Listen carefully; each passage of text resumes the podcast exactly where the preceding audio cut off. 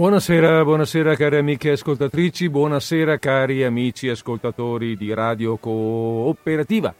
Oggi è martedì 11 maggio 2021, sono le ore 15.51 all'orologio di Radio Cooperativa.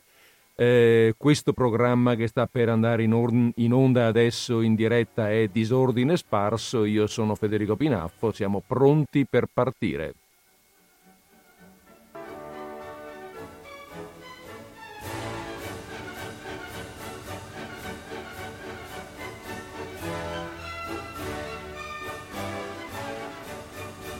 Bene, e allora visto che siamo pronti per partire, non ci resta altro da fare che partire, appunto.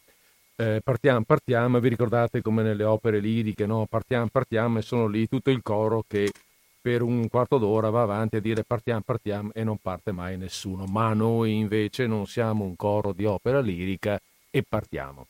Allora, per, questa, per questo martedì, per questo martedì 11 maggio, io sono convinto, vediamo un po' cosa ne penserete anche voi, di aver trovato un tema originale per il, eh, la nostra trasmissione di oggi. O oh, per carità, trovato, non è un tema mio, eh, non è che me lo sono inventato così, in realtà è una cosa che aveva già preparato, pensato Rai 3 addirittura nell'aprile del 2001.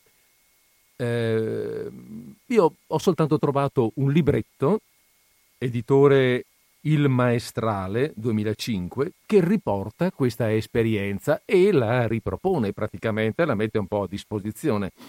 Vabbè, direte voi a questo punto, vabbè dai, eh, non tiriamola troppo per le lunghe, dici un po' di che cosa si tratta, ve lo dico.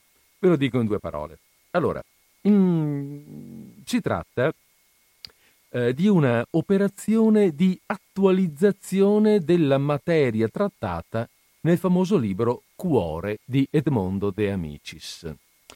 E, ehm, ecco, l'originalità del progetto sta nel fatto che questa, questa ripresa non consiste nel riprendere quel vecchio libro per, come dire, farci far, farlo oggetto di una dissacrazione irrisoria.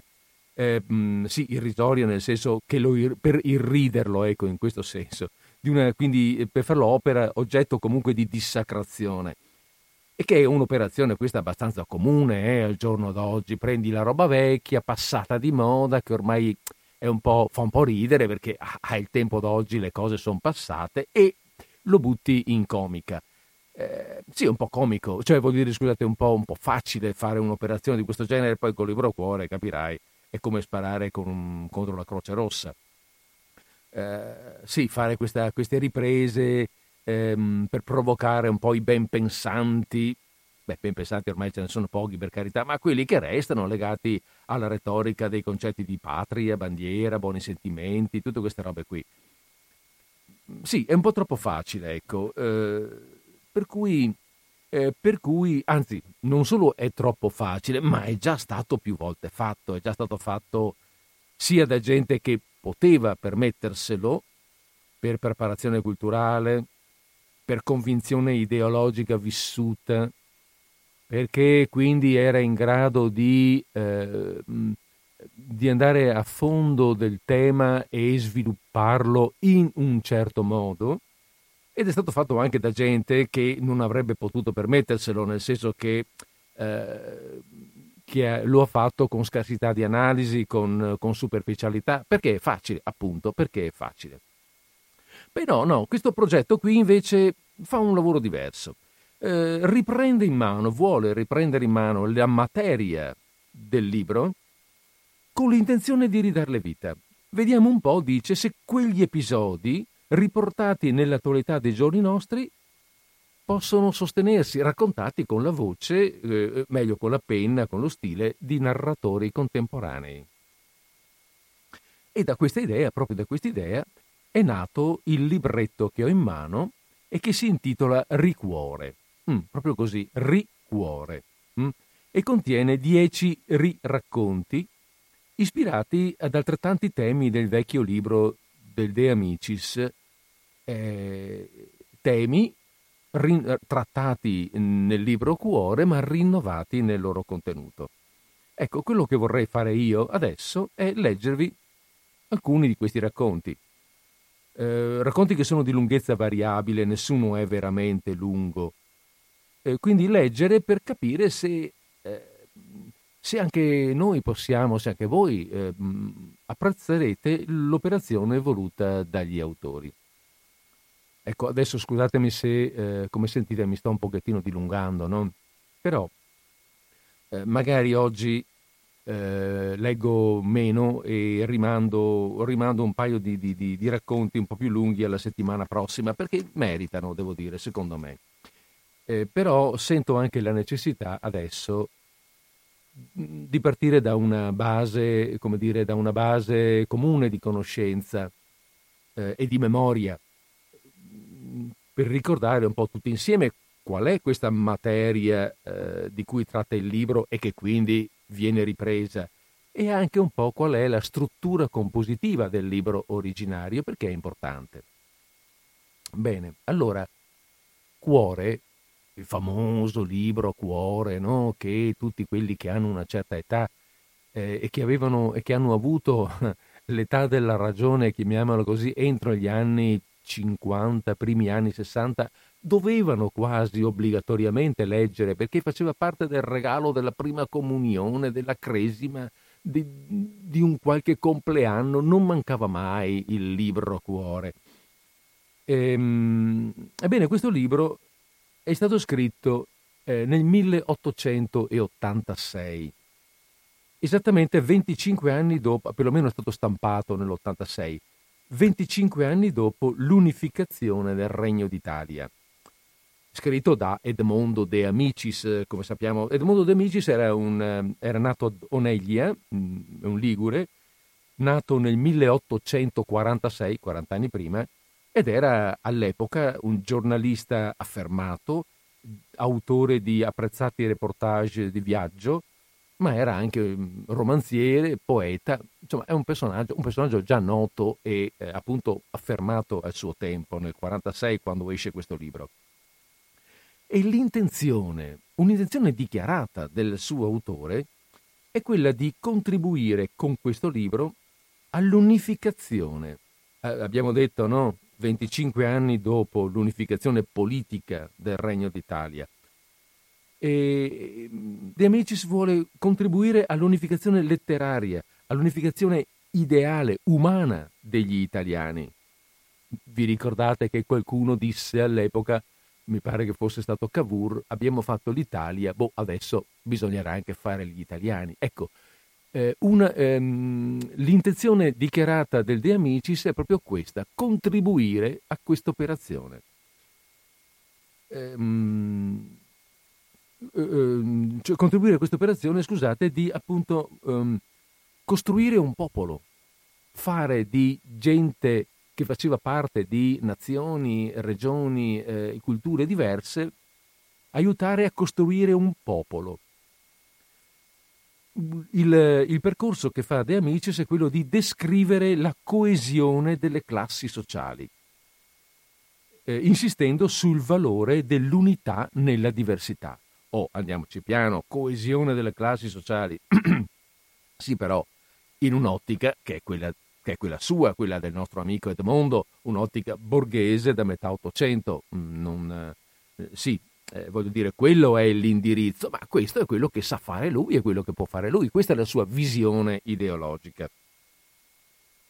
E per raggiungere questo risultato, ehm, Edmondo De Amicis usa, aperte virgolette, quindi sono parole sue, un tirar sempre al cuore a tradimento, quando si dovrebbe tirare alla testa. Da questo il titolo del libro, Cuore. Lo scrivo perché colpisca il cuore, non la testa. Quindi non scrivo un trattato, un saggio hm, che porti al ragionamento e a dire che, eh, cioè a parlare del, eh, dell'utilità e del come dire, del, del, del, della correttezza politica, ecco, del buon andamento politico del fatto che sia stato costruito, che si sia costituita questa, questa unione eh, politica. Quindi non scriverò un trattato, ma scriverò piuttosto in uno stile che tocchi i sentimenti. Eh, per questo è eh, considerato o è definito o è definibile un romanzo popolare, perché vuoi parlare al popolo, eh, vuol rivolgersi a un popolo non acculturato e quindi non necessariamente in grado di comprendere complesse questioni geopolitiche, ma in grado però di provare emozioni e comprendere emozioni e sentimenti. E per questo, si, per questo è, un, è un romanzo che si rivolge al popolo e che parla del popolo, perché i personaggi sono personaggi del popolo, della piccola borghesia e del popolo. Lo ribadisco, questo discorso della, della piccola borghesia, attenzione, eh, sono, sono ben conscio di questo e quindi anche la mia posizione può essere critica. Eh, si tratta pur sempre di un popolo visto dagli occhi, con gli occhi di un borghese ben pensante nel 1886.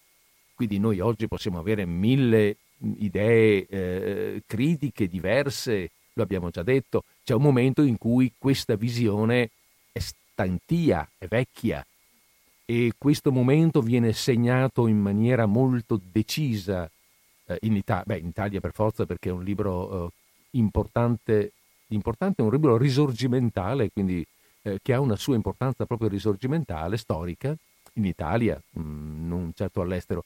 Um, il momento, un momento forte in cui il libro, in cui si, non so come dire, ma in cui questa decadenza di interessi del libro viene proprio segnata, viene, è, è nel 63, se non ricordo male, 62 o 63, in cui esce il diario minimo di Umberto Eco, eh, nel, quale, Umber, eh, nel, quale, diario minimo un breve saggio dal titolo mh, mm, L'elogio di Franti è proprio la, come dire, eh, segna proprio il momento, indica proprio i motivi della perdita di valori, della perdita di interessi, della vecchiaia dichiarata di questo, del libro cuore. Franti, per chi non lo ricordasse, nel libro cuore è un personaggio ed è il cattivo. E questo elogio di Franti, di Eco, eh, vuole proprio mettere in mostra, eh, cioè, o meglio, vuole mh, mm, sì, mettere, mettere in evidenza le, eh, la decadenza, la, la, mm, il fatto che queste, che queste, idee sono ormai, le idee espresse, le idee positive espresse da, dal cuore siano ormai superate, o quantomeno è superato il modo in cui vengono rappresentate. Eh, allora, vediamo un attimo anche qual è la struttura di questo libro, che ci interessa pure. Allora, il libro si presenta come un diario. Il libro originale, eh, intendo, cioè il, il cuore di De Amicis, è un diario, appare come un diario. Scritto da uno scolaro di terza elementare, mm, all'epoca, se non ricordo male, l'età della terza elementare corrisponderebbe a quella della quarta attuale. E questo bambino, che si chiama Enrico Bottini, di Torino, descrive, descrive la sua vita di classe, descrive i suoi compagni, le loro famiglie, la sua famiglia, famiglia che fra l'altro interviene nel libro con periodiche letterine che gli, scrive, che gli scrivono il padre, la madre e che lui trascrive sul, sul, sul diario. Uh, diario nel quale parla anche dei suoi incontri, ovviamente, gli amici, le sue giornate a scuola, fuori di scuola. Quindi mh, si parla della vita di un'epoca vista da un bambino di boh, 9 anni. E ogni mese eh, trascrive in questo diario la, la, storia del mese che il maestro a scuola ha appioppato a lui e agli, e agli altri compagni appunto per la lettura, per il lavoro scolastico. Sono nove racconti in tutto, nove racconti dedicati ad, i, i cui interpreti, i cui protagonisti, scusate, sono altrettanti ragazzi. Altrettanti ragazzi che sono dei piccoli eroi popolari provenienti da diverse regioni della nuova Italia. C'è il, il piccolo patriota padovano, la piccola vedetta lombarda, il piccolo scrivano fiorentino, il tamburino sardo. L'infermiere di Tata invece non è nominato ma è napoletano. Poi c'è sangue romagnolo, valore civile, dove l'interprete è eh, torinese, dagli Appennini alle Ande, genovese, naufragio, un siciliano. Ecco, è tutta questa serie di, di piccoli eroi eh, che provengono da ogni parte della nuova nazione italiana e hanno, hanno nell'intenzione degli amici l'incarico di rappresentare un sistema di valori, un sistema di, di, di valori forti, riconoscibili, a cui i nuovi italiani potessero, in cui mh, mm, i nuovi italiani potessero sentirsi uniti, anche idealmente, oltre che politicamente. E questo narrato appunto attraverso storie, attraverso um, avventure che sono, che sono destinate a colpire la fantasia, l'emozione, il cuore, appunto, non tanto la ragione, non tanto a dare motivazioni quindi politiche, economiche, geopolitiche, ma eh, motivazioni di carattere sentimentale, di carattere emotivo, ecco, mettiamola piuttosto così. Va bene, allora io sì, la mia presentazione mm, l'ho fatta e fra, mm, fra un po' allora possiamo partire e prendere in mano il nostro nuovo, il nostro nuovo libro il nostro nuovo ricuore. Eh, quindi, come in altre occasioni, mm, prendiamo un po' di musica e facciamo una breve pausa. Mm, aspetta che trovo la musica giusta, abbiate pazienza, non riesco a beccarlo, eccolo. Is our religion. Sharing love is our religion. Sharing love is our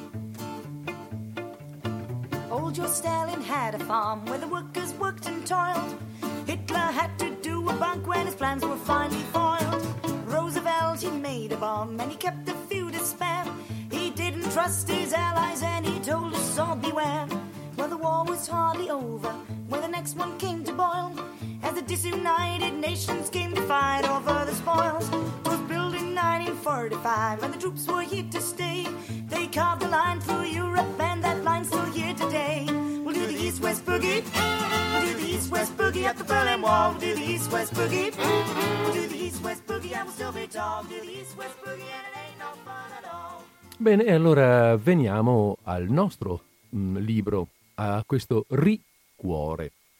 Ricuore è stata, ehm, dicevamo appunto, questa, mh, mm, eh, questa, questa, questo progetto che è stato portato in radio, quindi questi racconti sono stati a suo tempo già letti, ma è successo vent'anni fa, quindi penso che eh, sì, nessuno se li ricordi questi racconti.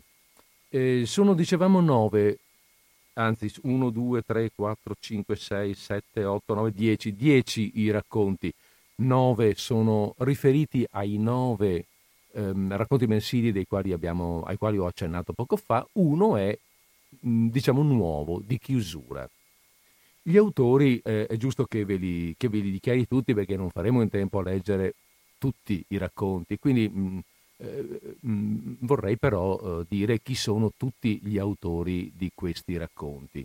Si parte eh, e sono in ordine alfabetico: Giosuè Caracciura, Enzo Fileno Carabba, Massimo Carlotto, Marcello Fois, Matteo Galiazzo, Carlo Lucarelli, Raul Montanari, Antonio Pascale, Francesco Piccolo, Stefano Tassinari.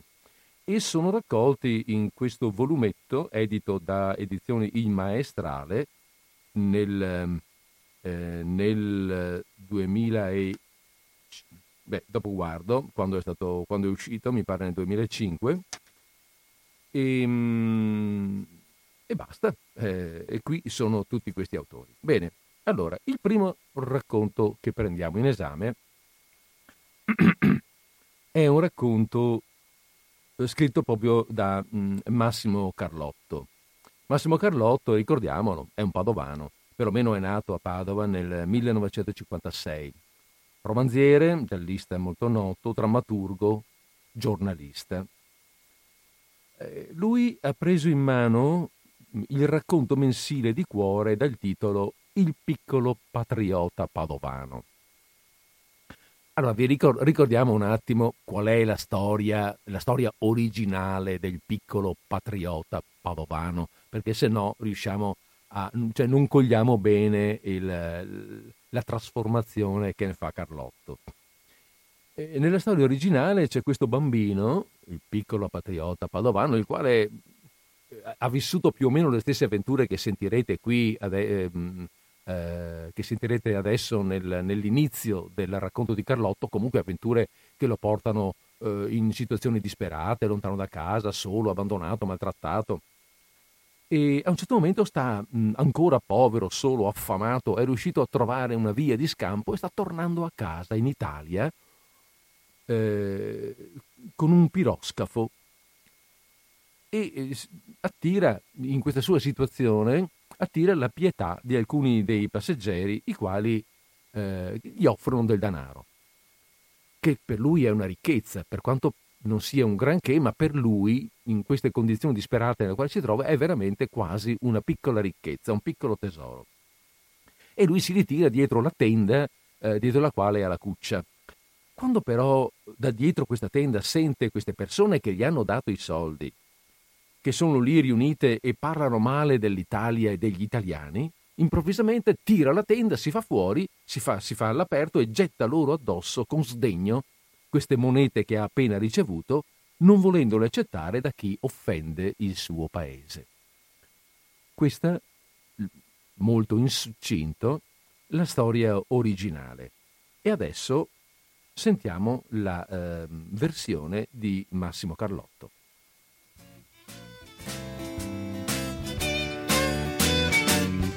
Moi j'aime quand arrive l'heure de rentrer pour accueillir les invités. On se fait des sardines grillées ou j'aime ces instants magnifiés par un joli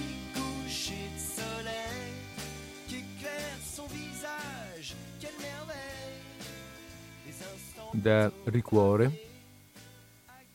Il piccolo patriota padovano di Massimo Carlotto. Ora sono vecchio, così vecchio che il mio corpo sembra fatto di carta e aria. Nella mia vita ho viaggiato così tanto che la morte non è riuscita ancora a scovarmi. Dall'età di nove anni ho girovagato da un luogo all'altro di questa Europa. Anche oggi, attraverso confini e bracci di mare freddi e pericolosi. Conosco tutti i trucchi di chi emigra senza documenti e conosco la disperazione. Non avrei mai pensato di vivere così a lungo e accorgermi che nulla è cambiato. Il destino degli ultimi della terra è sempre stato quello di viaggiare, di emigrare di abbandonare affetti e memorie millenarie per adattarsi a vivere in luoghi che non si amano, dove si parla un'altra lingua e dove si è così diversi da essere disprezzati, cacciati, incarcerati, picchiati e a volte uccisi da altri poveri così ignoranti da aver timore della diversità del prossimo. Ero un bambino quando la miseria costrinse i miei genitori a vendermi a una compagnia di saltimbanchi. Per due soldi. Per allontanare un'inutile bocca da sfamare. O per non vedermi morire. Ricordo la paura e lo smarrimento. Lo stesso smarrimento che ancora oggi leggo negli occhi di altri bambini che viaggiano aggrappati ai loro genitori. Ora capisco che non avevo nessun diritto a un'infanzia spensierata. Ero nato in una famiglia troppo povera. Ho odiato mio padre e mia madre fino a quando non mi sono stancato. Oggi sussurro parole che scacciano la paura al popolo dei viaggiatori. Solo loro possono vedermi e ascoltarmi.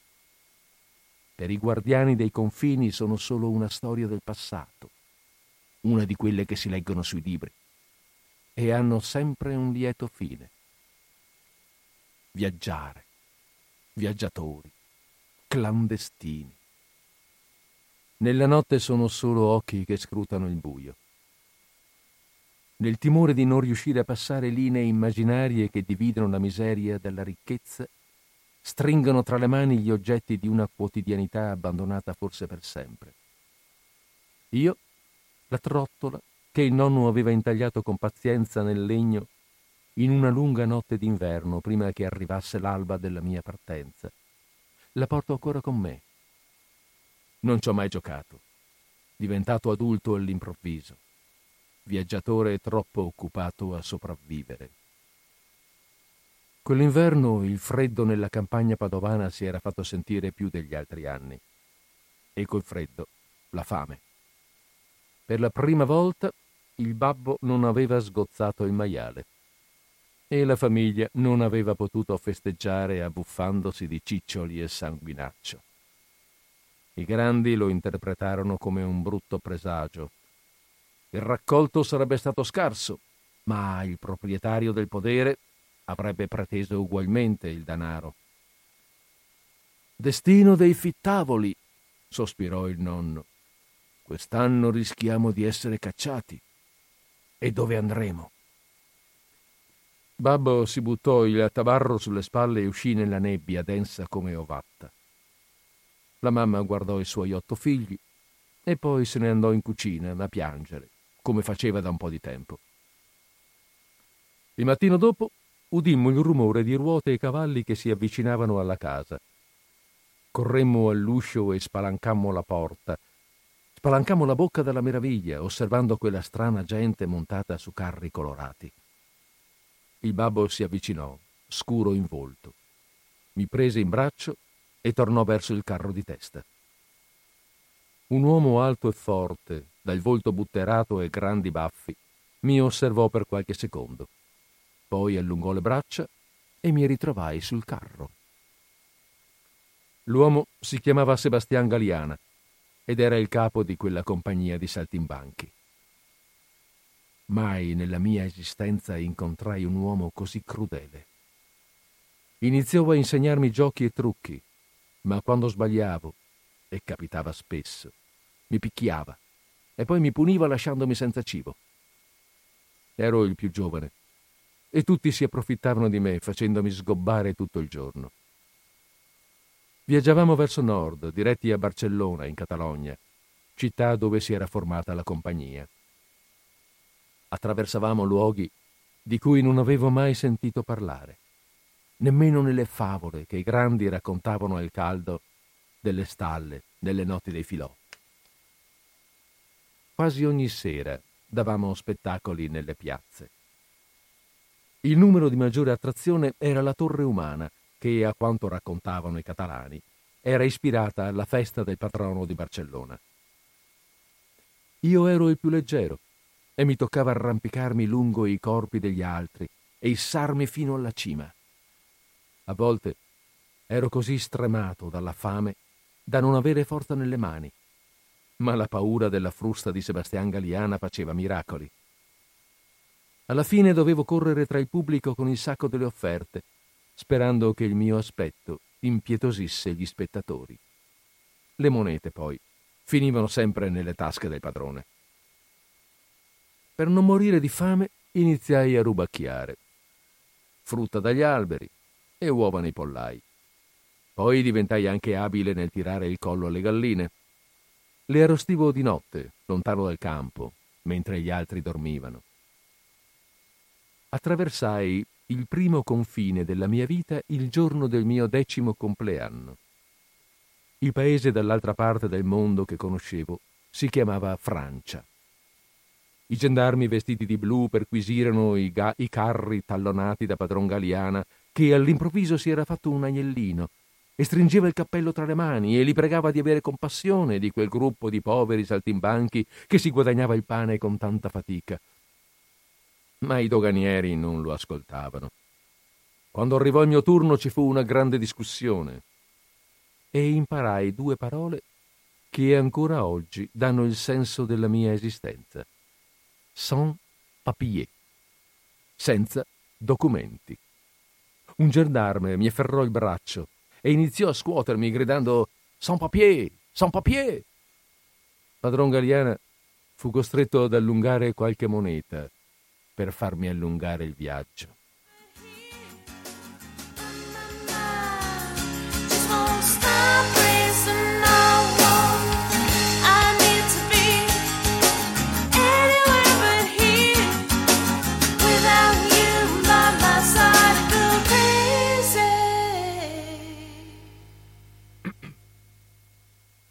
Arrivammo in un luogo chiamato Camargue.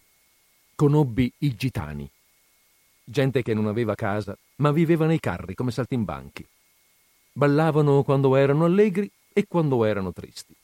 E cantavano canzoni che ti imprigionavano il cuore. Avevano una regina che si faceva vedere solo una volta l'anno. Commerciavano in cavalli e le donne predicevano il futuro leggendo la mano. Osservando la mia, una vecchia senza denti mi disse che non sarei mai tornato a casa. Poi si zittì e mi richiuse la mano. Di città in città continuammo il nostro viaggio verso la Catalogna. La Francia era una terra bella e ricca, ma anche là c'erano proprietari con la pancia piena e contadini che morivano di fame. I grandi parlavano sempre della fortuna, speravano di incontrarla. Io guardavo gli altri bambini nati in famiglie agiate e pensavo che era la fortuna a incontrare te, prima di nascere. Poi era troppo tardi. Rimanemmo in Francia più di un anno. Arrivammo a Barcellona in un giorno di festa.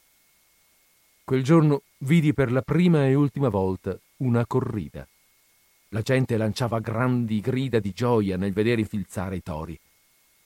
Ricordo che pensai che uno solo di quegli splendidi animali avrebbe permesso alla mia famiglia di superare l'inverno e non l'avrebbe costretta a vendere il più giovane dei figli. Giurai a me stesso di non assistere mai più a uno spettacolo così crudele e così stupido. Il padrone organizzò un accampamento fisso nei, prezzi, nei pressi di una piazza dove ci esibivamo tutti i giorni. Decise di fare di me un funambolo ma io avevo troppa paura di camminare su quella corda tesa tra due palazzi. Mi picchiò e mi legò alla ruota di un carro lasciandomi a digiuno. Decisi di scappare. Ero in mano a quell'aguzzino da troppo tempo e se fossi rimasto sarei morto. Cominciai a organizzare il piano di fuga. Non era facile. Avevo bisogno di qualcuno che mi aiutasse. Da solo non ce l'avrei mai fatta. Una sera, raccogliendo le offerte tra il pubblico, udii due uomini ben vestiti parlare in italiano. Mi avvicinai e domandai loro qualche moneta che non avevo nessuna intenzione di infilare nel sacco.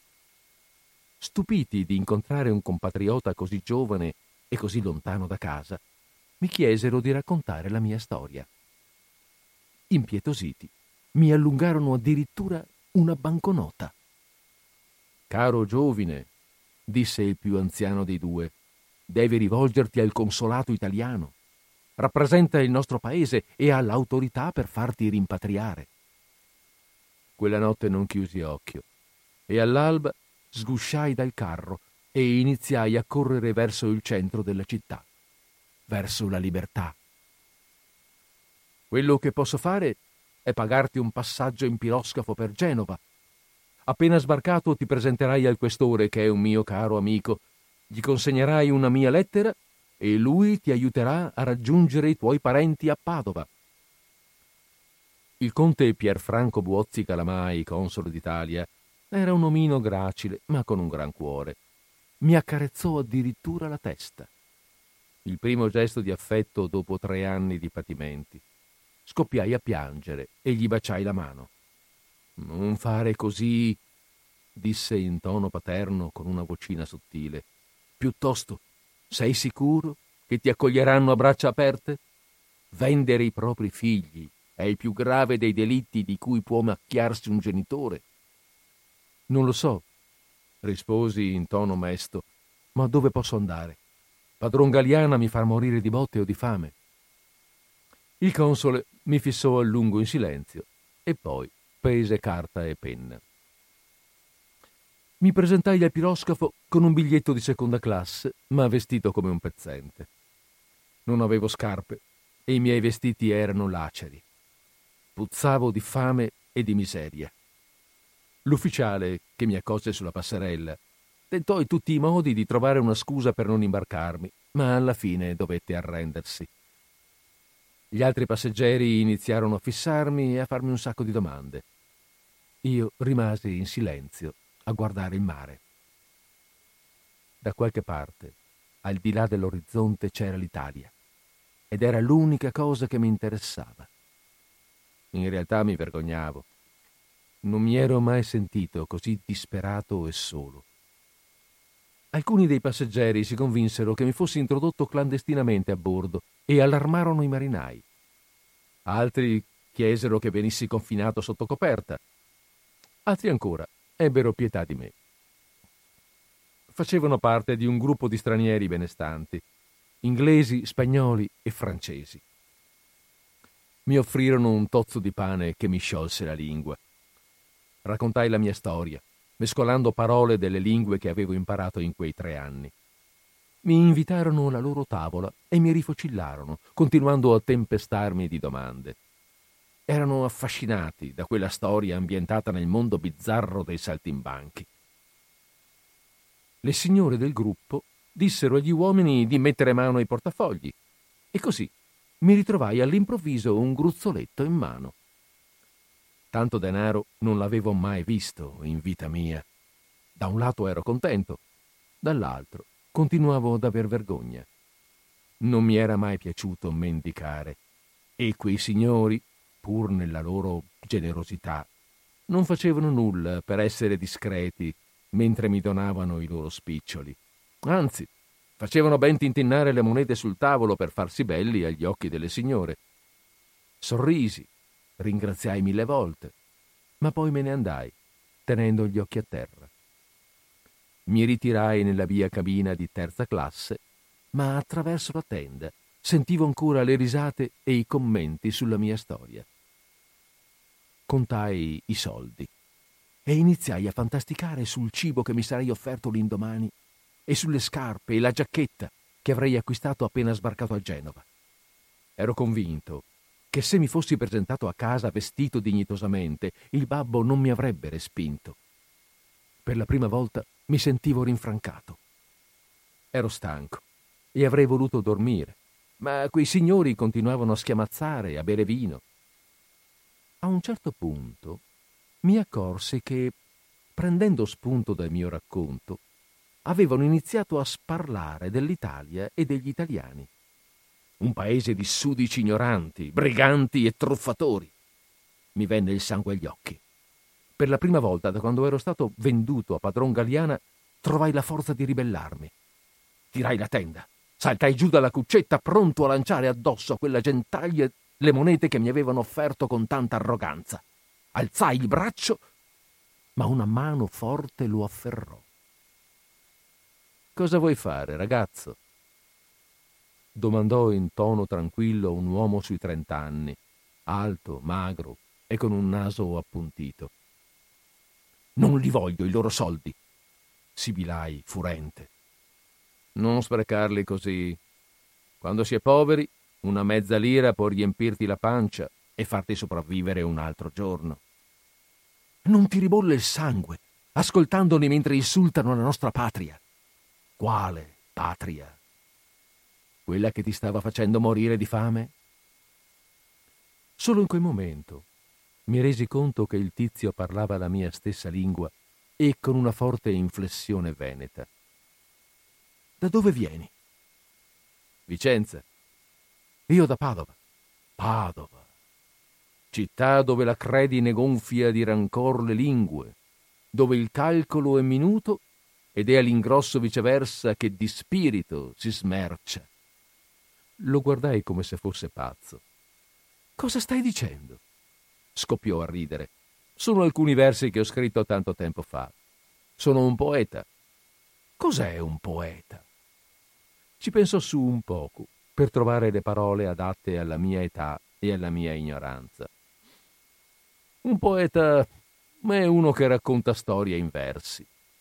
Pochi le capiscono, nessuno le apprezza e più i tuoi versi sono ispirati, più soffri la fame.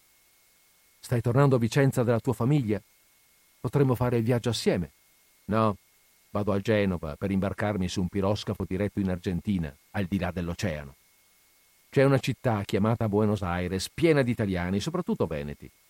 Pare che lì un poeta riesca a guadagnarsi il pane scrivendo versi tristi, intrisi di nostalgia, per una musica che chiamano tango. Io invece torno a casa. Mi accarezzò la guancia. Ho ascoltato la tua storia mentre la raccontavi a quei signori. Io ti consiglio di non intraprendere quel lungo viaggio nel tuo passato. Perché? Perché non c'è lieto fine nella tua storia. Non puoi tornare indietro e ricominciare a vivere con chi ti ha venduto per fame. Ti odierebbero perché li obbligheresti a ricordare il loro delitto. Alla fine ti caccerebbero nuovamente. E poi, che ne sai se sono ancora vivi? Se la fame o la pellagra non li hanno stecchiti, o il proprietario non li ha cacciati? Tre anni nella vita dei poveri sono lunghi, troppi, per sperare che non sia accaduta una delle tante disgrazie riservate a noi miserabili. Mi si riempirono gli occhi di lacrime. Senza dire una parola, tornai nella cuccetta e tirai la tenda. Tornerò a casa, pensai, ma dentro di me sapevo che il poeta aveva ragione ma che altro potevo fare? I doganieri del porto di Genova non volevano farmi sbarcare. Un altro mendicante, commentarono appena mi videro. Mostrai loro la lettera che il console aveva scritto al questore e solo allora, a malincuore, acconsentirono ad accogliermi in suolo italiano. Mi guardai attorno smarrito. Nella mano stringevo la lettera, ma non ero certo di quello che volevo fare. Vidi il poeta che si allontanava e lo raggiunsi correndo. Dove vai? A informarmi sui piroscafi per l'Argentina. Ti faccio compagnia. Non dovevi correre da quest'ore per farti aiutare a tornare a casa? Non c'è fretta, risposi arrossendo. La nave per l'Argentina sarebbe partita solo il mese seguente e comunque il poeta non aveva abbastanza soldi per pagarsi il biglietto. Approfitterò dell'attesa per raccogliere il denaro necessario. E come farai? So leggere e scrivere. Da un rigattiere si procurò un tavolo e una sedia. Liguri, toscani, piemontesi, veneti e friulani si rivolgevano a lui per scrivere l'ultima lettera prima di partire. Io li ascoltavo a bocca aperta, mentre confidavano speranze e tristezze al poeta, che diligentemente trascriveva con una lunga piuma d'oca intinta in un inchiostro scuro come la notte. Tutti giuravano che un giorno sarebbero tornati, ma gli occhi svelavano la menzogna. Il poeta si rattristava e alla sera, dopo qualche bicchiere di vino, gridava a gran voce parole che io non comprendevo, ma che sentivo piene di rabbia e di dolore. I giorni passavano e io non trovavo mai il coraggio di andare a portare la lettera al questore. Con la scusa di sbrigare piccole commissioni, il poeta mi dava qualche mezza lira ogni tanto. I soldi che mi avevano dato quei signori sulla nave erano finiti presto. Avevo preso alloggio in una misera locanda nei pressi del porto e mi permettevano di dormire per terra. E io ero ben contento di avere un tetto sopra la testa. Quando aveva tempo libero, mi insegnava a leggere e a scrivere. Feci in tempo ad imparare l'alfabeto e a scrivere il mio nome. Poi arrivò il momento della sua partenza per le Americhe. Mi abbracciò forte e mi baciò sulle guance. Scoppiai a piangere e fuggii dal porto, perdendomi tra i vicoli della città. All along you've been a fool. Getting old.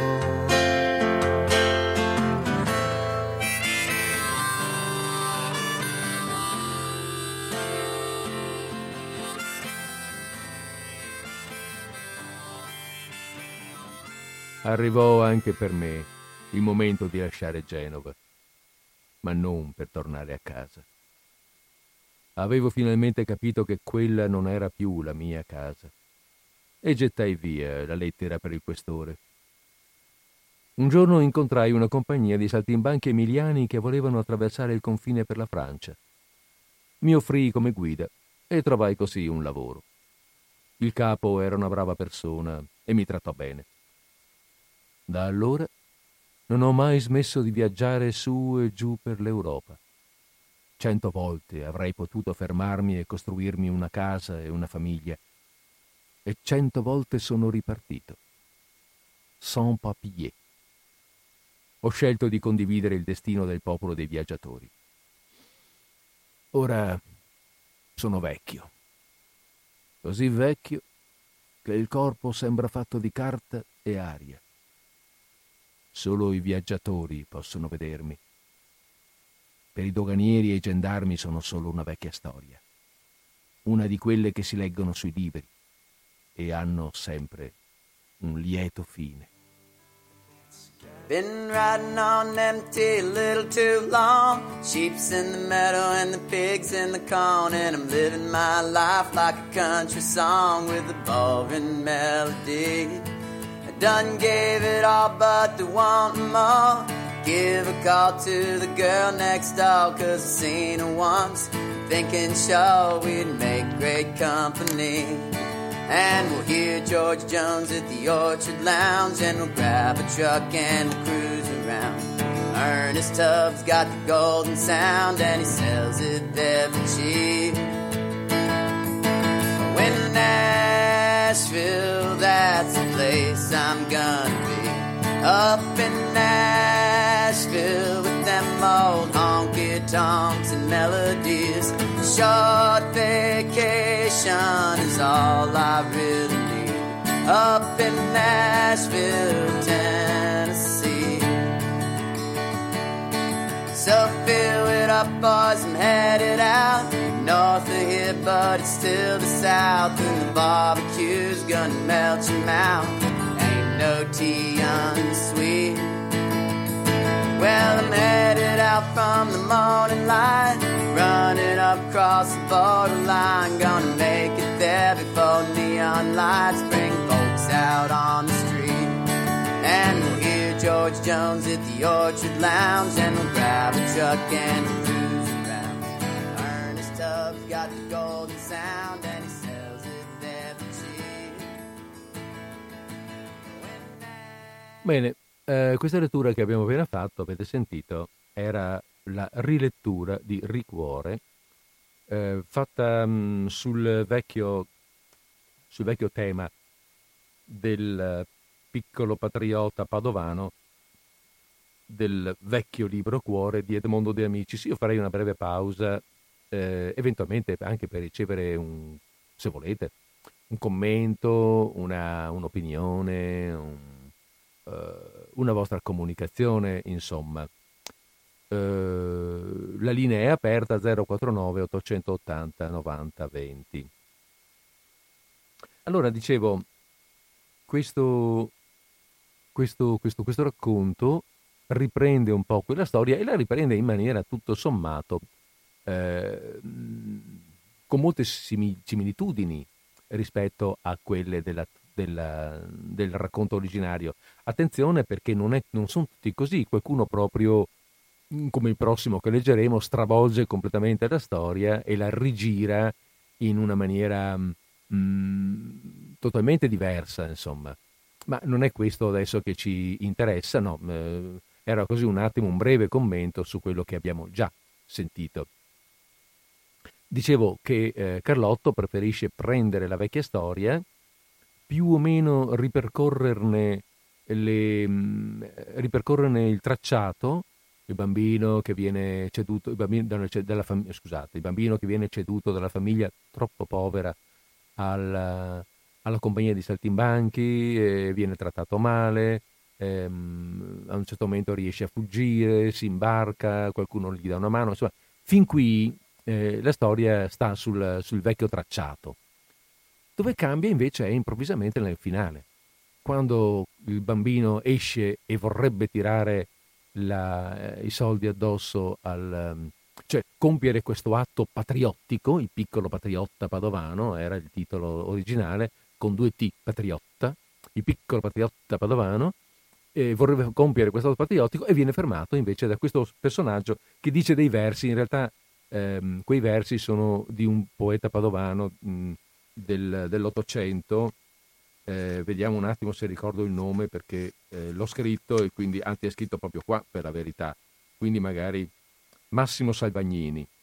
Massimo Salvagnini è il poeta che ha scritto quei versi che, eh, che dice al ragazzino Padova, città dove la credine gonfia di rancor le lingue. Ecco, vabbè e viene fermato da questo personaggio nuovo che interviene e che, lo, mm, e che gli fa vedere un po' eh, la vita, che gli fa vedere, come dire, provare dei sentimenti diversi, gli fa vedere un po' la realtà, ecco, sotto un punto di vista diverso.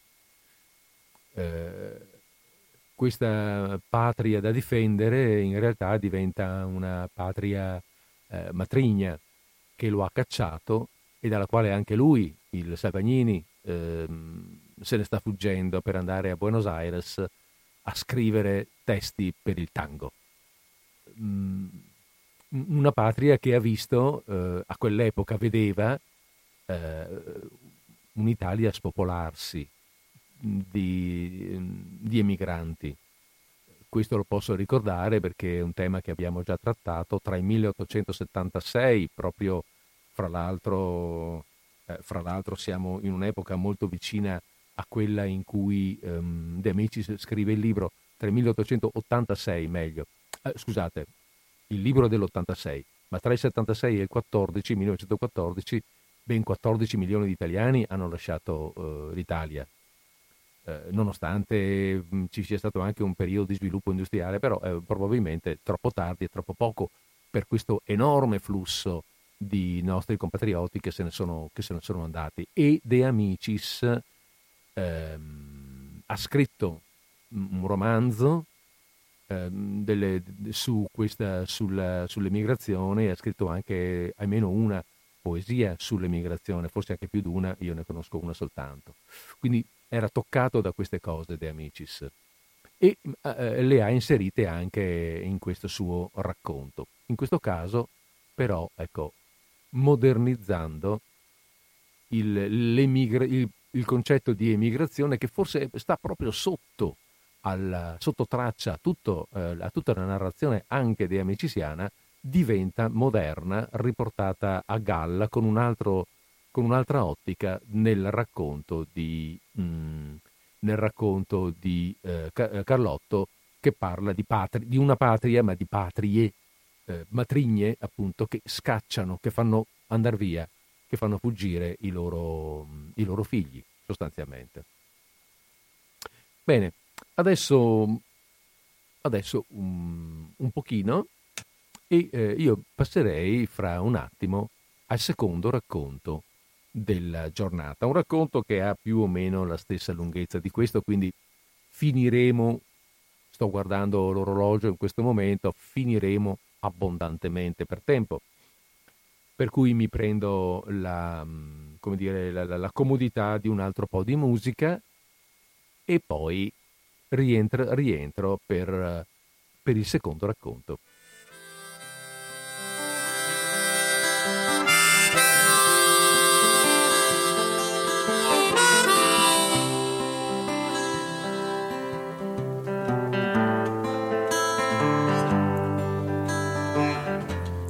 All along you thought that you better off if all you knew was gold. All along you've been a fool, and it's getting old.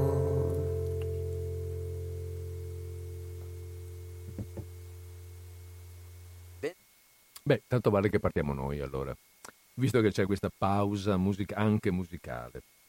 Allora, la seconda, anzi, la, la, storia che abbiamo letto prima è anche proprio la prima ehm, del, nel, ehm, nel, libro che ho in mano e che sto leggendo. E la seconda è la seconda, mm, è casuale, voglio dire, perché potevo le prossime che legge, mm, ho intenzione di leggerne altre due la settimana prossima, eh, saranno un po' più legate ai temi e alla durata, perché dobbiamo tener conto anche di quello. Questa invece proprio la, eh, queste prime due sono proprio in fila. Allora, questa seconda storia ha come autore Raul Montanari. Raul Montanari è un uh, bergamasco nato a Bergamo nel 59, romanziere, mh, mm, ha però lavorato molto per il teatro, il cinema e eh, come traduttore. Allora, qual è il racconto de-amicisiano che prende in mano Montanari? Beh, si tratta della piccola vedetta lombarda. Eh, com'è la storia? Ve la, ve, la, ve la, riassumo in due parole. La storia originaria eh, narra di un ragazzino della campagna lombarda che mh, mm, si arrampica su un albero molto alto per dare ai soldati piemontesi che sono sotto e che lui sente come quelli della sua patria, per niente anche lui è, un, è patriota, eh, gli dà notizie sui movimenti delle truppe austriache che si vedono eh, più lontano.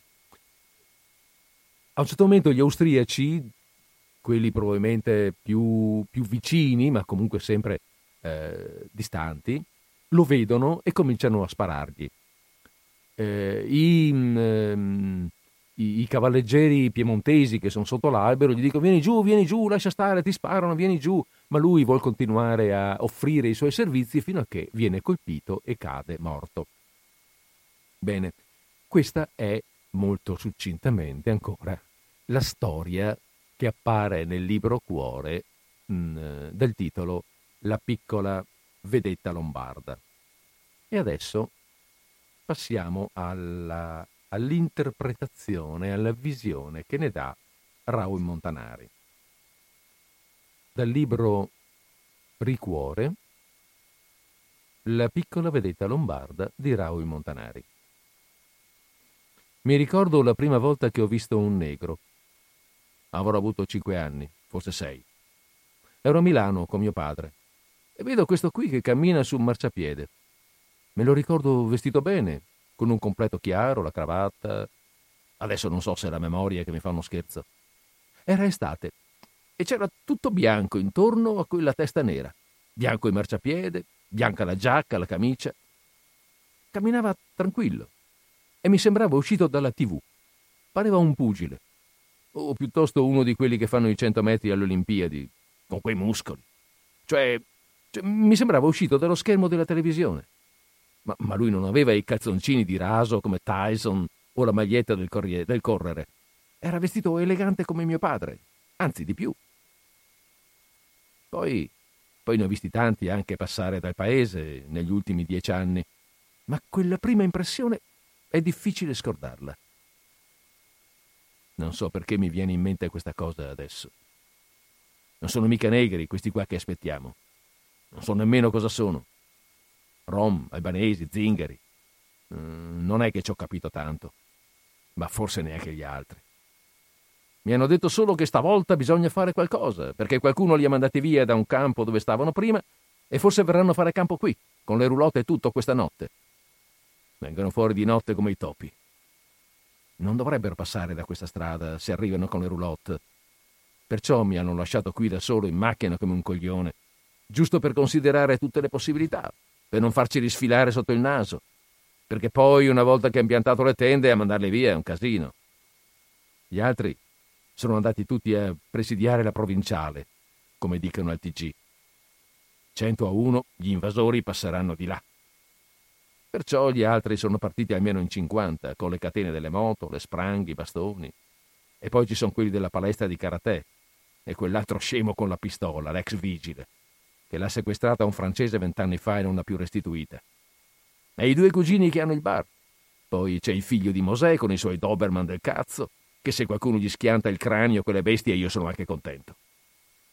Che bella compagnia. Neanche a portarmi la bara ce li vorrei. Ma cosa ci vuoi fare? Io di pestare la gente non ne ho voglia.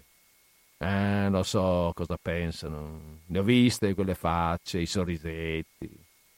Mi prendono per un cagasotto gli stronzi. Intanto li vorrei vedere a uno contro uno.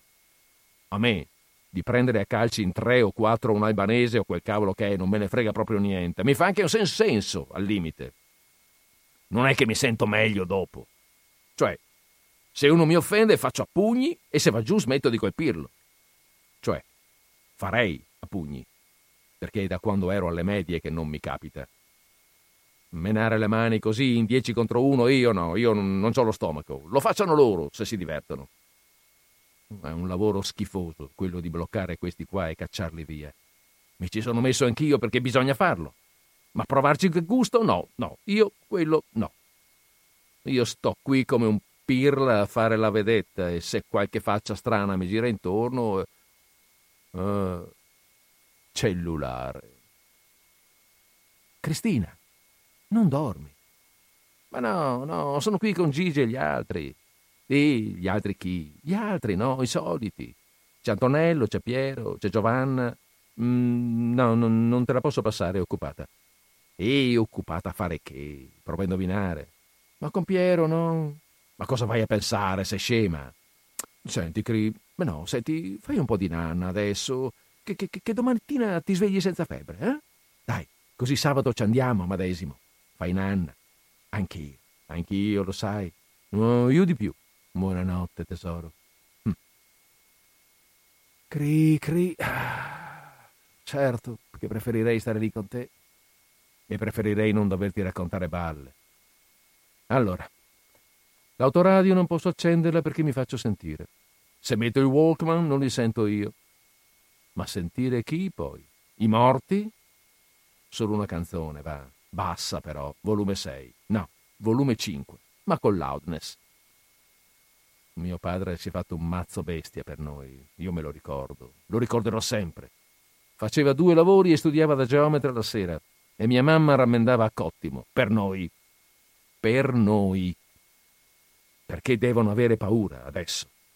Perché non devono invecchiare e morire in mezzo alla loro gente, ai loro amici? Cioè, sai che amici poi. Ma insomma il principio è questo. Perché devo vedere che mia madre ha paura di andare in giro, che la scippino, le entrino in casa? E io ci ho anche provato a discutere con loro.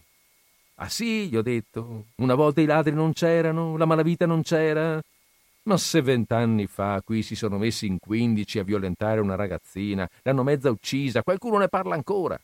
Anche se lei poi è andata via dal paese con tutta la famiglia. E mica erano negri o zingari quelli. Eh, ma io capisco cosa vogliono dire i miei. In fondo non è questione di malavita.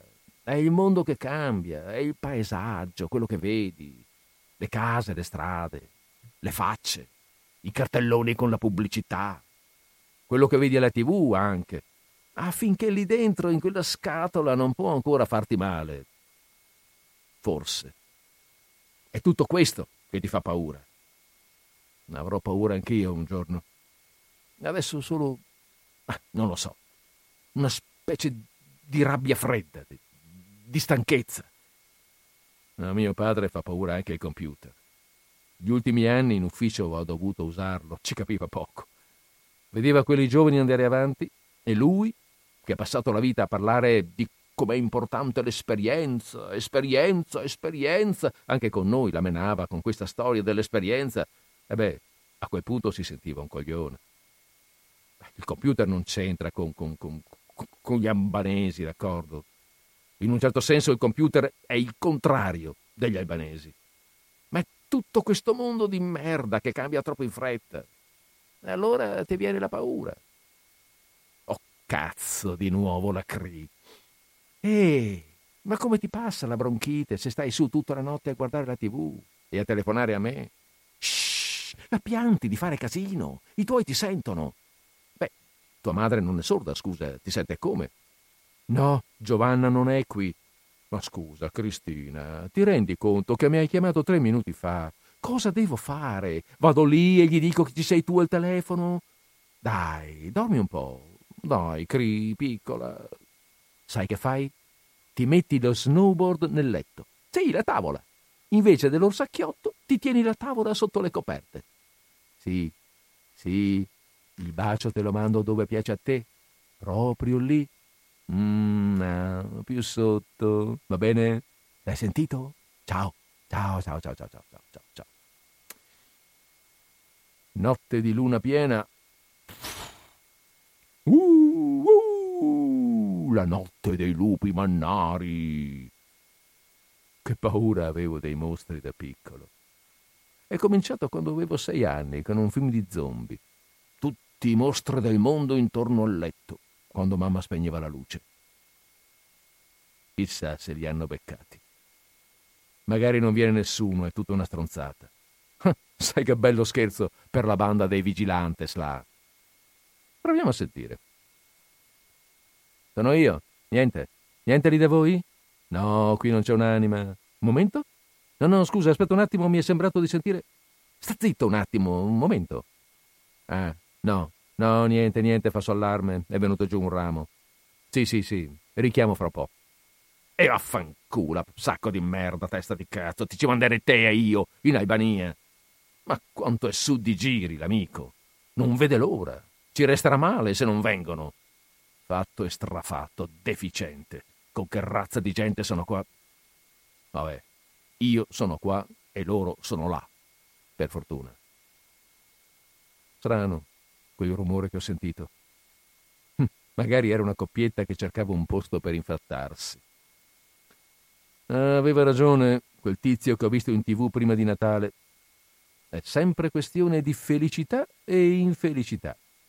Cioè, è chiaro che noi abbiamo più di loro. Abbiamo più di tutti, tranne forse gli americani e i giapponesi, ma io di andare a vivere là non ne avrei proprio voglia. Sto bene al mio paese, sinceramente. Comunque noi siamo fortunati, questo è il punto. C'era un test su un giornale che alla fine se davi le risposte più, più, più, normali su te stesso, domande tipo il colore della pelle, il tuo lavoro, se avevi i genitori in vita, veniva fuori che eri nella fascia dell'1% della popolazione più fortunata in tutto il mondo. L'1% come media generale. Ma su certe cose perfino l'un per mille, forse perfino di più, tipo il reddito pro capite, assistenza sanitaria, non so.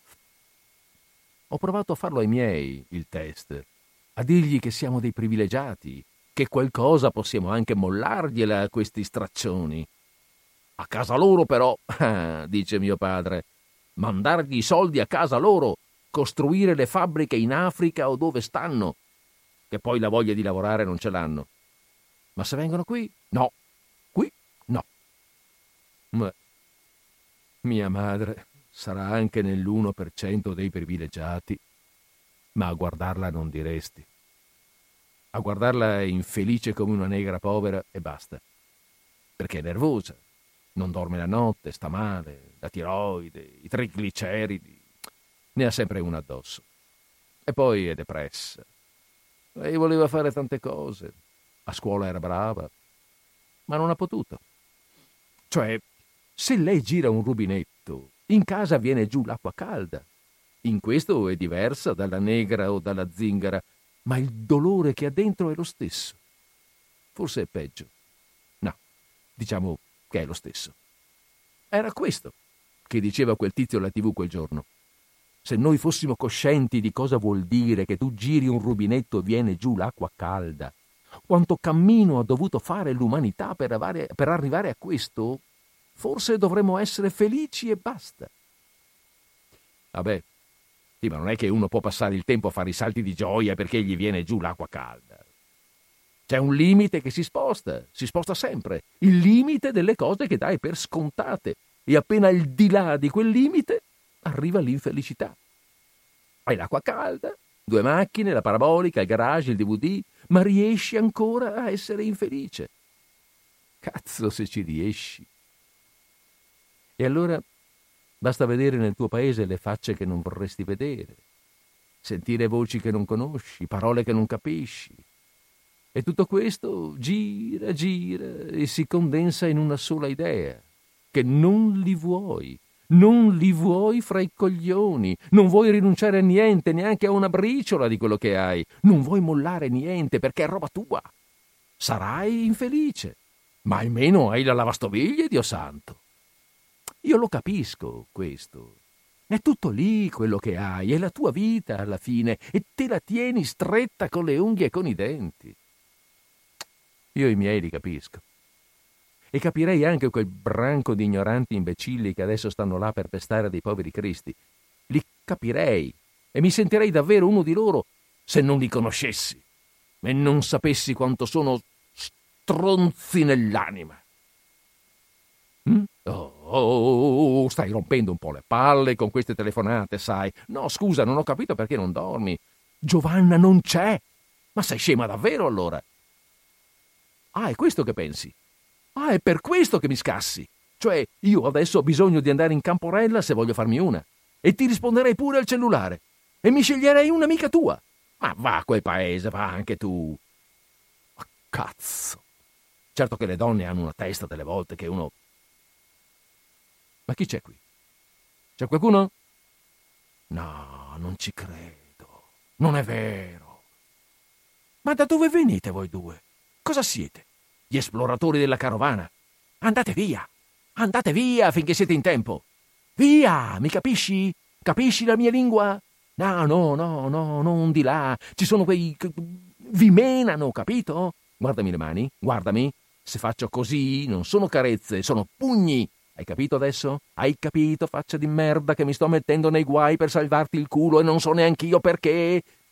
Ah, no, no, guarda, ci fai poca strada con quello. Lo puoi usare per tagliare il salame, se ne hai. Mettilo via. Sì, ridi, ridi, ridi, coglione.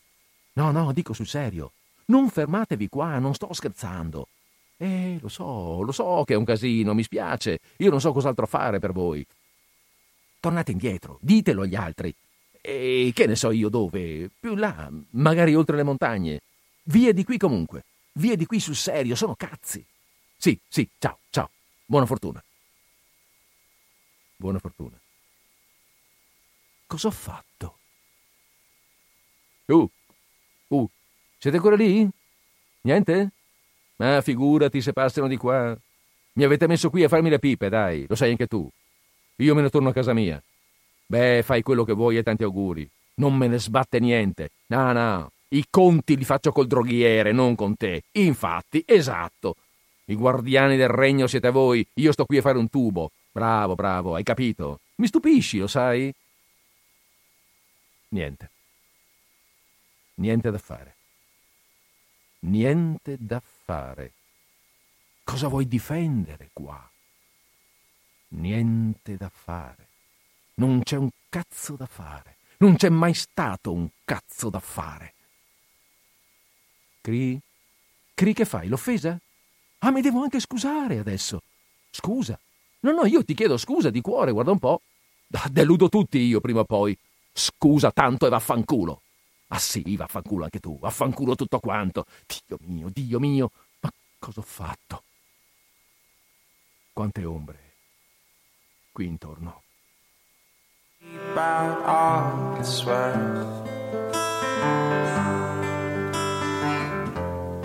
All along thought that you better off if all you knew was gold. All along you've been a fool, and it's getting old. Pronto, siamo in linea. Pronto? Pronto, sì, buongiorno. Salve, buongiorno, sono Alessandra del gruppo Wiesman, parlo con il titolare. No, eh, mi spiace, devo mettere giù, siamo, è una linea diretta per in trasmissione. Mi scusi, mh, non posso risponderle, buonasera. Eh, la linea è aperta, come avete capito, ma non è aperta per eh, eh, telefonate di tipo commerciale. Mm, è aperta per gli ascoltatori, per cui se volete cortesemente, anzi se volete potete intervenire evidentemente con, eh, un, ehm, con un'osservazione, un parere, una condivisione, insomma vedete voi, ecco. La linea è aperta allo 049 880 90 20. Quello che abbiamo appena letto sì, scusate, mi pareva di aver sentito un rumore. Quello che abbiamo, a proposito di rumori, quello che abbiamo appena letto era il racconto dal titolo La piccola vedetta lombarda. Allora avete capito che la vedetta in questo caso è tutt'altro che eh, sì, il racconto rispetto alla struttura eh, che aveva dato il narratore precedente è completamente diverso, è proprio rivoltato, riportato ai giorni nostri.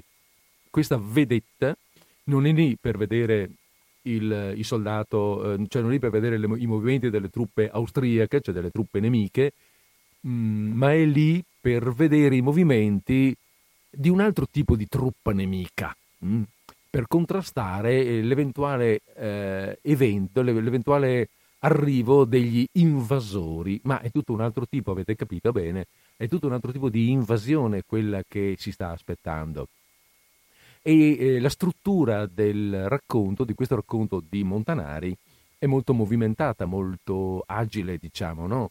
Eh, perché c'è il narratore che ovviamente fa una specie di soliloquio, parla fra sé eh, e, e, ci fa capire qual è la situazione. Lui è lì in una stradina secondaria proprio perché per caso, casomai dovesse arrivare sta gente, eh, avverte gli altri che vengano là, ma ma è la stradina secondaria ed è lì da solo. E mentre riflette, ragiona e pensa, riceve delle telefonate dalla sfidanzata, da Cristina, ma anche da, dagli altri, quelli che sono dall'altra parte, anzi a loro te, chiama, telefona lui per dirgli come va, come non va. E poi in verità, in realtà succede che questa carovana che mai avrebbe dovuto passare da lui, è proprio casuale, eh, messo lì appunto per, così per caso, per, come dire, per scrupolo, Invece la carovana, forse proprio per non farsi trovare, passa, passa, passerebbe proprio di lì.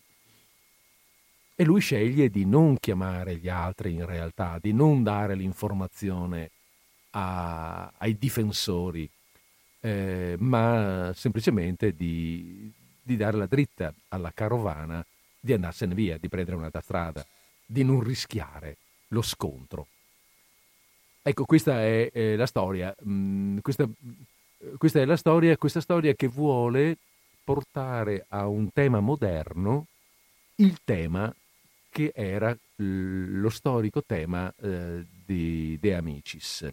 Quindi avete capito che questo ricuore è veramente, eh, come dire, una revisione, una revisione dei temi non in senso Ehm, di decostruzione o quantomeno in senso irrisorio, ecco, piuttosto rispetto al, all'antico libro. L'antico libro viene un po' lasciato perdere, se ne prendono però le tematiche e si vede, si cerca di vedere se possono avere un riscontro con il moderno.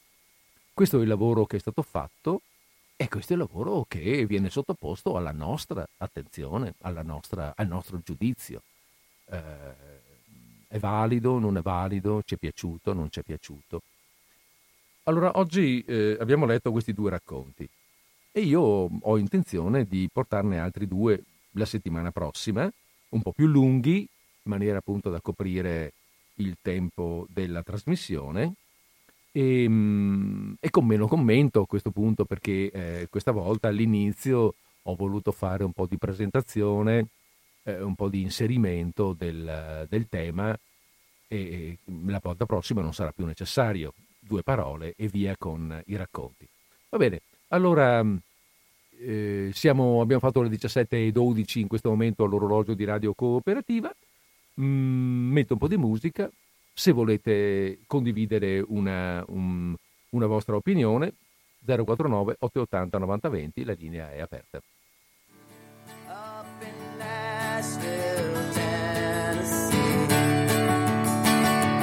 Up in Nashville, Nashville, Tennessee.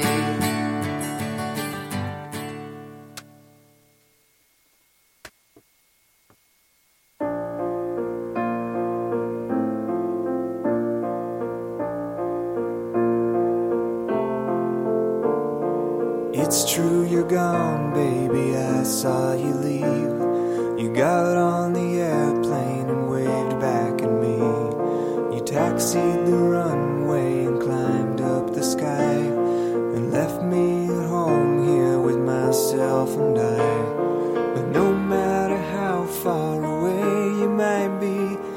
can still feel the weight of your body on me.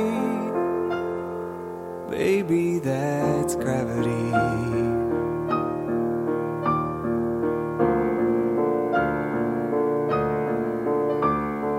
Back in the orbit of everyday things, objects are pulling my celestial strings, forcing upon I no longer orbit round you. But no matter how far away you might be, I can still feel the weight of your body on me. Baby, that's gravity. Baby, that's gravity. Baby, that's gravity.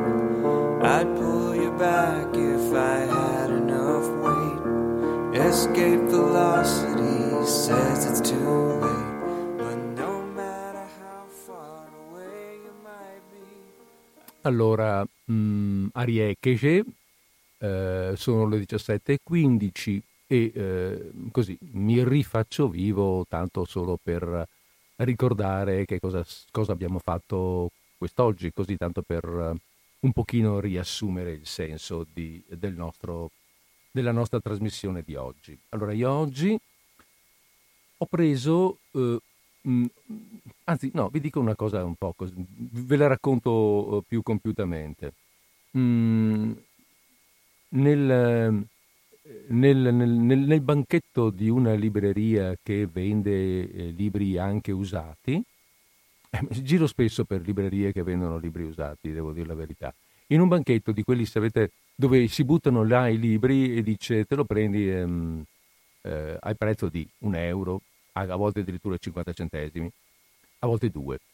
E ti prendi quello che vuoi. Era un gran pacco veramente e quindi in gran pacco non mi metto a rovesciare tutto. Ho avuto la fortuna di vedere questo libretto ehm, nuovo, perché praticamente è nuovo, nessuno, credo che nessuno l'abbia mai letto. Eh, questo libretto che, che, dunque è finito di stampare, dice qui, nel mese di aprile 2005, si intitola Ricuore ed è, come abbiamo eh, accennato prima, una, la raccolta dei racconti che sono stati letti nel 2001 in una trasmissione eh, televisiva di Rai 3, eh, radiofonica scusate, Rai 3 che eh, si intitolava appunto Ricuore e che voleva rivedere, ritrovare, rimettere in, provare ecco, a, mettere, a rimettere in campo in maniera moderna eh, le tematiche del libro Cuore di ehm, Edmondo De Amicis, per questo il titolo Ricuore. Sono presi i famosi nove racconti mensili e eh, autori moderni, dei quali adesso vi rileggerò i nomi perché tutto sommato è importante anche questo, anche, è importante questo. Eh, autori moderni l- hanno preso questa, si sono un po' presi l'incarico di r- riprendere il, la tematica e trasformarla a, a, a loro scelta e piacimento. Quindi seguendo uno stile, una modalità, un altro, i due che abbiamo appena sentito seguono due modalità totalmente diverse uno trasforma proprio la storia, cioè la, la, la porta veramente ai giorni nostri e la, mm, non so come dire, ma quasi la snatura in un certo senso, l'altro invece prende la vecchia storia e gli dà una, mh, mm, un'altra angolatura di visione. E, ecco, mm, sono nove più uno che è eh, di chiusura di mh, Francesco Piccolo e, mh, e, e, e basta. E, e, questo libretto è stato stampato e messo, evidentemente finita, finito il programma, finita la, eh, il progetto dei, dei, del, de, degli autori, eh, il libretto, quindi cinque anni dopo, il libretto è stato stampato e messo a disposizione.